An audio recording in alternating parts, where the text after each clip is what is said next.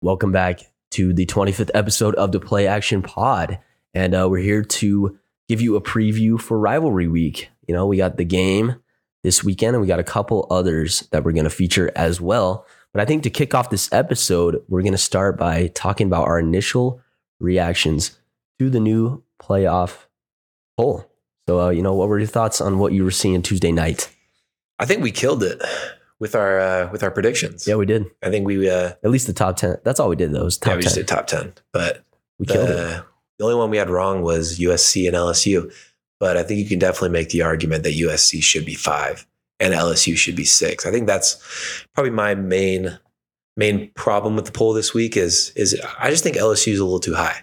Yeah. because at five, I feel like you're you're giving LSU the thought that if they win out, they're going to be in the playoff. Yeah. right. I think that's that's kind of what I take from there being at the fifth spot. So I, I would have just switched USC and LSU, and then I can see the argument for Clemson as well Yeah. over Alabama. I know I know a lot of people are upset about that, but other than that, you know, I, Tennessee dropping to ten was a little surprising, but Disrespectful, I feel like. yeah, I think so. I think Yeah. a lot of that has to do with you know Hendon Hooker probably being out for the season. which shouldn't play a factor in in the rankings, in my opinion. You would think it wouldn't, but especially since the rankings are supposed to be, you know, up till now, Yeah. not a prediction of you know like what's. To I come. hate that. It's like I feel like the rankings should be based off of how you've performed in the season so far, and not based off of what oh oh they think Tennessee's not going to do that good anymore now that Hendon's out, so we need to drop their rankings, especially below Bama, who's also a two loss team. I mean, Bama their two losses being you know top twenty five teams. Tennessee's second loss being from South Carolina, which I mean looks worse, and it was a worse loss. But still, I mean, I feel like Tennessee, who had beaten Bama, should be ranked higher than them. And uh, you know, I, f- I feel like they should should still be in that top eight range, in my opinion. Yeah, and you know, same with LSU. They they blew out LSU. Yeah. You know, they beat LSU by 27. hmm You know, middle of the season too. So definitely some interesting talking points. It seems like you know key victories or top 25 victories has been a real emphasis with Yeah. this committee. They've really valued you know beating teams and beating good teams rather than you know maybe maybe Yeah. bad losses. Yeah. So, But then they were like, okay, we're waiting for USC to get their marquee win, and then we'll move them up. And then they they go out, they beat UCLA on a national stage, got their marquee win, didn't move them. yeah, So that was that was confusing to me. It's weird seeing you know the top four being undefeated teams, and then number five a two loss team. yeah. You know, it, it just doesn't sit right with me. I feel like USC should be that fifth spot. Yeah, and it's it seems like certain teams have like different criteria. Yeah, in my opinion. You know, it seems like with Clemson, you know, they're beating teams, but maybe they're not beating, you know, high quality teams, yeah, which is why they're lower. But then like LSU is beating teams, but they have more losses than Clemson, yeah. but they're higher. So it's kind of like, I don't know, it's a weird precedent. Not not a lot of consistency. I feel like, Yeah, definitely. But is you know confusing as a as a viewer and a fan. yeah, definitely. And I think the good thing though is outside of the top four, you know, it really doesn't really matter after that. Yeah, I would say. true. So, you know, I think I think you know we both agree that the top four is is correct Yeah. so far, and you know I think that's kind of really all that matters. We were we were kind of joking about this earlier. You know how the committee, you know, they probably get in this room and they're like, all right, you have four hours to figure out top twenty five. You know, agree on a top twenty five. I feel like they spend the first three and a half hours on the top ten, and then they're like, oh crap, you know, we got thirty minutes. We gotta we gotta figure out the rest, and then they just throw everything else together because I mean, in that ten to twenty five range, or I guess eleven to twenty five range. Everything just kind of, you know, it looks a little weird, you know, especially UCF being higher than some teams with uh, three losses and um, you know some pretty bad losses. So I mean, I, I feel like you know from eleven to twenty five, they don't really care, which you know I I don't necessarily agree with. I feel like that it should uh, you know the consistency should stay throughout the entire rankings, so everything makes sense. But um, I know Joel Klatt, you kind of said that um, you know the the the committee is is a failed experiment experiment, and uh, it'll it'll be interesting to see you know how it'll look at a couple years when we get the new 12 team playoff. I think the interesting thing with with twelve teams is six spots are guaranteed. Yeah. So there's six spots that aren't negotiable like at all, which will be nice. But seeing the six at larges and kind of how they go through the process of getting those, I think it'll be interesting, at least for the first couple Yeah. of years until we get used to it. So Yeah, it will. And we'll see if things change as far as the committee. But for right now, it looks like it's going to be staying the same. But, um, you know, let's, let's start talking about some of the big games this weekend. One specifically being the game. Know, we got Michigan going to Ohio State, the third team in the country, facing the second team in the country. We've been anticipating this matchup all year. It's finally here. And, um, you know, a lot of, a lot, the, the big storyline, you know, is is Blake Corum going to be healthy for Saturday? You know, do we have any confirmed evidence on that? Yeah. So, you know, kind of before we started filming, we were going through, you know, trying to find any information, you know, about if, if Blake Corum's playing this weekend. It sounds like Michigan hasn't really disclosed anything, which Which makes sense. makes sense. I think that's, you know, they're right. They don't have to disclose, you know, anything. But, you know, we did find out that he was uh, actually a really cool story about Blake Corum. He was handing out turkeys um, to less fortunate people for Thanksgiving. with some of his NIL money. Yeah, with his NIL money. So I think that's really awesome to see. Yeah. You know, and, and it just makes sense. He seems like a really good dude. He's Yeah, a really he good does. football player. So that was Mhm. super awesome to kind of see him spend his time doing that. But Mhm. but he was seen limping there yes, when somebody he was handing out turkeys. yeah, somebody did notice that he had a little bit of a limp to him. So Yeah. So something to uh, take into consideration, you know, moving on to Saturday. I, I know that you kind of compared his situation to uh, Bo Nixon last weekend. Yeah, you know, I think you know when you're playing in important games, even you know nobody's really hundred percent. You know, no player is walking out there, you know, perfect health. They're all, you know, they got their own bruises and, and nicks and, and certain things. So I think you know he's going to do everything in his power to play, unless he physically cannot, you know, walk or put any pressure on on it- on that injury. Mhm. So I I expect Bo Nix to play, or not Bo Nix, Blake Corum to play. I expect Blake to play. You know, I think this is the game he's been looking forward to all season. I think it would take something super serious for him him to miss out. Yeah, and they definitely need him because I know that the backup, um, he he isn't healthy either. Yeah. So I mean, we could be seeing a third string running back in with um, you know, JJ McCarthy, who I mean, we we've talked about how you can't really rely on him to be the offensive production for your team, and um, who knows? I, I I don't think he can keep up with Ohio State and obviously their powerful offense. And actually, speaking of Ohio State and and you know injuries, staying on that topic, Jackson Smith-Njigba, you know, is is he going to make an appearance on Saturday? We haven't seen anything from him all year. Yeah, it sounds like there is rumors out there that he is is planning on, you know, trying to play this weekend with that Mhm. hamstring injury. I know they've been really cautious because hamstring injuries are are really tough. You know, once it just takes, you know, Yeah. one one little injury to to really tear that tear that hamstring. So sounds like he is going to try to try to go and and I think it'll be interesting to see kind of the impact he has on this Ohio State offense. Do you think it'll be a positive impact because uh, you know he hasn't been getting those? Well, I guess Marvin Harrison has been getting those you know reps as a wide receiver one. So would Jackson Smith-Njigba coming in taking wide receiver one reps would that you know maybe negatively impact that offense? Yeah, it's it's interesting because you know I think people just assume that you can just slide players you know back into the lineup when they're healthy, and that's really not the case. Especially with with Marvin Harrison, he's kind of really taken over the wide receiver one role, Yeah, and you know he's been running all the routes you know for that position. So I think you can't really just slide Jackson Smith-Njigba right back in and expect you know your offense to produce at a high level. I think you know he can have a really big impact for the team, but it's going to be interesting to see what his role would look like if he is to play. yeah, because um that chemistry you know between that that Ohio State offense, um you don't you don't want to mix it up. You don't you don't want to try to fix something that's not broken. They've been productive all year.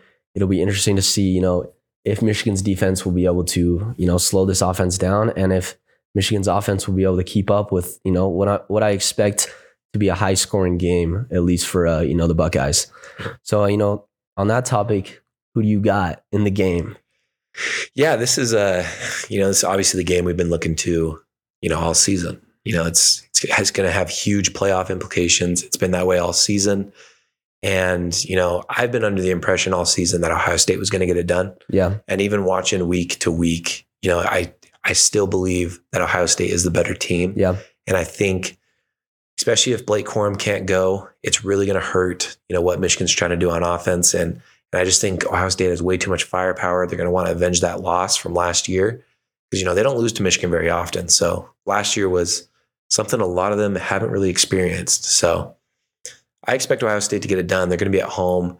The fans are going to want it. The team's going to want it. I think Ryan Day talked about how his team was scarred from last year. Yeah. You know, they they have a lot of you know pain from the past, so they're going to want to you know get get that fixed this week, Yeah. and I think they will. So I got Ohio State winning this weekend. Yeah, it's essentially a, a quarterfinal for the playoff Yeah, because uh, you know winner most likely will make the playoff. Mhm. You know, depending on what happens in the Big Ten championship, but you know the West Division isn't looking as strong as it normally is. So I expect the winner of this to kind of cruise through that game and, and essentially win the Big Ten and uh, make the playoff. But you know, I agree. I think Ohio State will get it done this weekend. I don't like the way that Michigan has been playing these past few weeks. I think last week against Illinois, they looked terrible. Like I think they looked really bad, only winning 19 to 17 in the big house. You know, I know that Blake Corum was kind of injured as well, so it was it was kind of you know hard for them to get used to playing without him. But I, I think that they kind of got away with one. You know, there was a controversial late call with I think it was a pick play on fourth and one that you know let Michigan win that game on that drive. So um, I think that you know if Blake Corum's healthy, they will play better. But I, I just don't see them winning this game. You know, if if they play like they did when they played Penn State, you know, five weeks ago, I think it will be closer. But um, I think Ohio State is just a more complete team right now. I do not have full faith in uh, JJ at quarterback. You know, I don't think he's someone that you can rely on. And um, I think Ohio State's offense is just way too productive, and and that Michigan won't be able to uh, to hang with them. So yeah, we, we both got Ohio State winning that one. I, I think that a lot of people would agree with us. You know, the the Vegas line is opening up at about seven and a half. I don't know if that's based off of if Corum is healthy or not. So I wonder, you know, what they're thinking with that because we kind of saw a similar thing last week when we were keeping our eye on that Utah Oregon line. You know, when when people were seeing that Bo Nix was warming up, the line what switched four points or something. yeah. it Went from uh, minus two back to to Oregon two. Yeah. So So I mean, something like that changes a lot of things. But we, we both got the Buckeyes winning the game, probably game of the year. I'm I'm hoping. I I think it'll be a a good one and I one to look out for for sure. But you know, second game that we kind of want to preview this weekend is going to be Oregon at Oregon State. You know, second week we're talking about Oregon, and the reason that this is a big game is and an important game is because um you know, Oregon, they're they're not a lock for the Pac-12 championship right now. They still have to get this win at Corvallis, who I mean, they performed at home very well these past two years, and uh, you know, Oregon has to win to to be a lock for the Pac-12 championship. So, so what are you seeing from this matchup? yes, uh, the old the old Civil War. I know they don't call it that anymore, but you know what? A, I th- I thought it was an awesome name for a rivalry, but you know that's that is uh, is what it is. But yeah, Oregon State. You know they've they've been amazing at home. You know, ten and one in the last you know two seasons.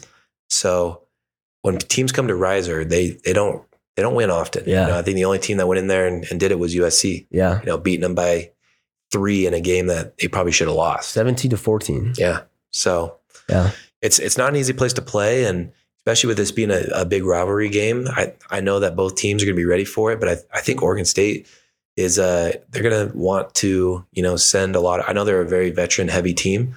They're going to want to send you know those seniors off, especially on senior day with Yeah. a good result. yeah, and a rivalry game. You know, Yeah. this is this is a big time rivalry, and you know what a day to spend senior day. You know, ruining your rivals' chances to make the the Pac-12 championship. So, I mean, Oregon, they got a lot of motivation because obviously they do want to make the championship. But Oregon State, I think that they have the same amount of motivation. You know, wanting to spoil it for their rivals and. Oregon State is sitting at 21st in the country. I think that a lot of people don't realize is their three losses are to top 15 teams right now, two being on the road. You know, they kind of, they obviously lost to USC, like we mentioned earlier, at home. Then the, the next week, they got dogged by the Utes. I think it was, what was it? Couple 40, touch- 42 16. 42 16. That's their worst loss of the year. And then, you know, another three point loss to Washington, who's 13th in the country right now. That was only by three points as well. So, you know, Oregon State sitting at three losses, pretty excusable and understandable three losses for them. So they get the they get the job done. and they play close ones in those big games. So I would expect to see that, you know, the same result this weekend. Yeah, you know, uh, this Oregon State team has been fun. You know, it's usually when people think of Oregon State, they think of just a team that's, you know, they they win about you know five or six games a year, and that's kind of it. But you know, last year they went seven and five, like we said, undefeated at home.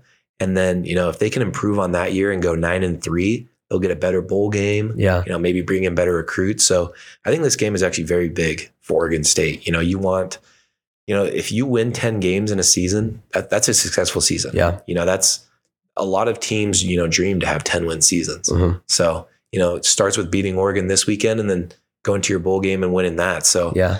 I think there's a lot to play for actually for Oregon State. You know, Mhm. I think I think their coach will want to, you know, finish the season 10 and 3 and I think the players, you know, a lot of the seniors like I said, will want to do that as well. Yeah.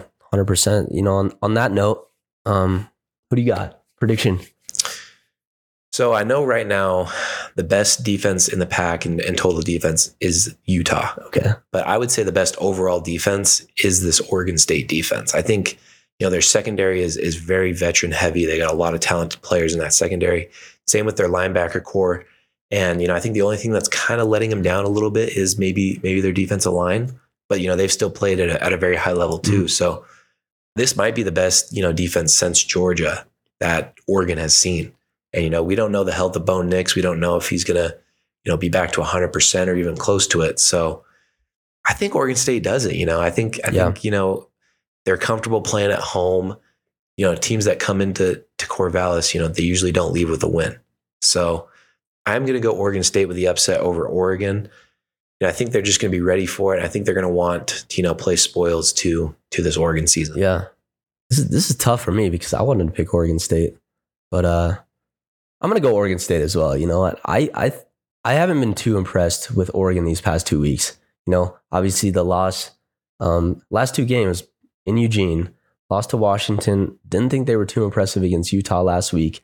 You know, part of that is because of Bo Nix's health, you know. It definitely affected, you know, his game because we used to we're used to seeing him run all over the field, and that's not what we got last week. So, you know, something to keep an eye on is if Bo Nix is going to be back to playing at that level, almost a Heisman level that we that we've seen him playing at all year.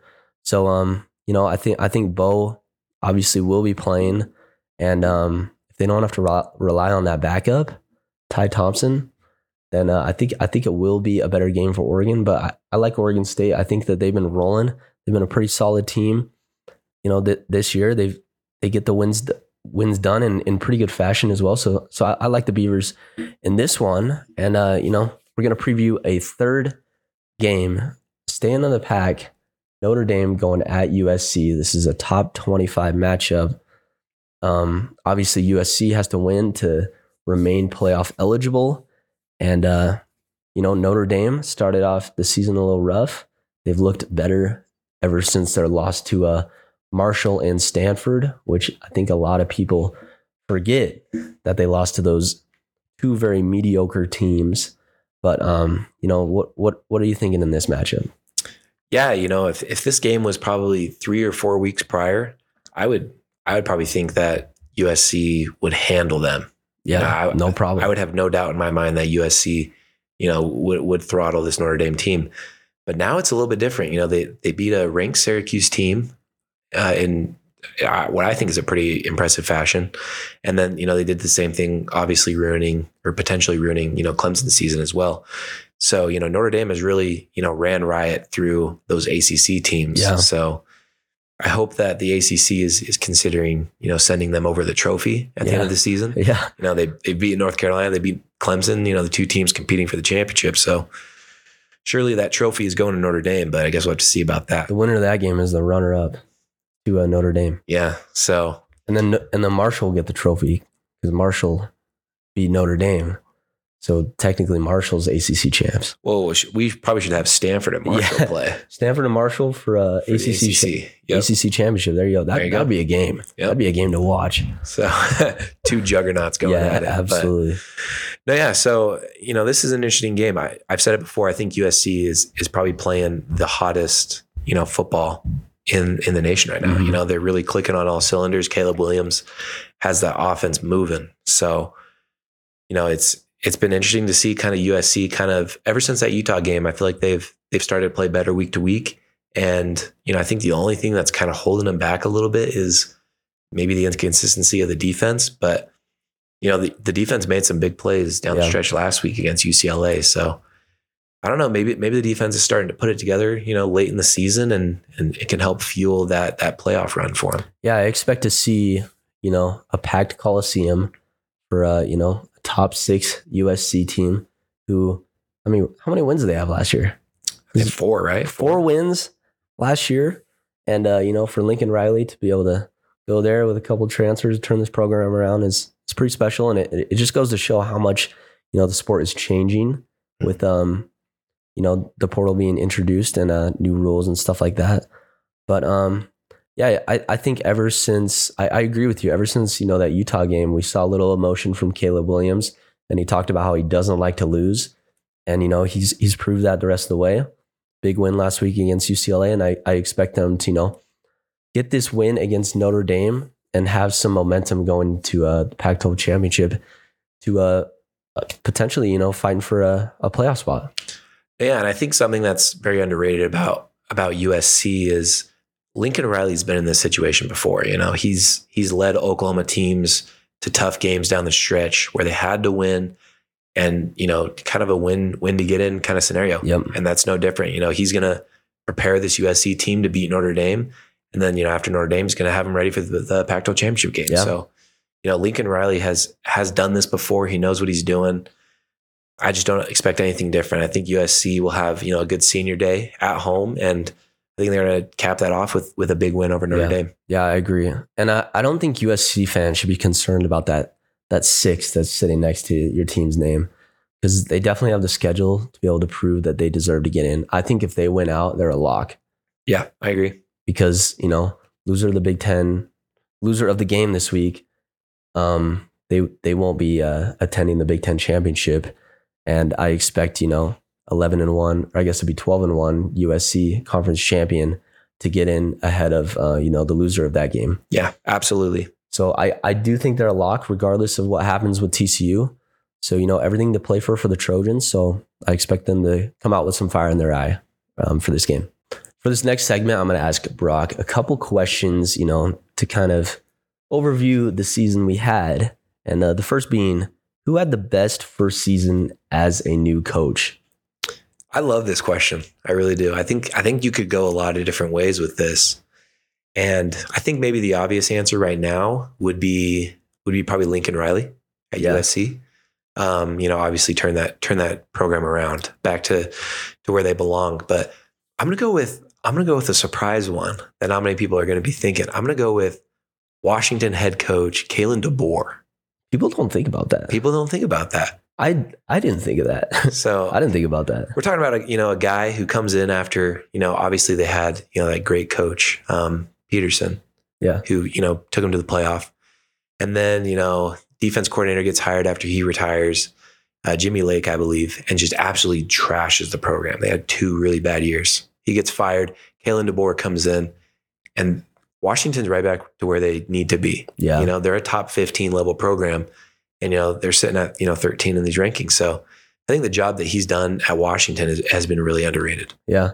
Okay. That, that was surprising. I was expecting, you think it's been better than what Lincoln Riley has done at USC?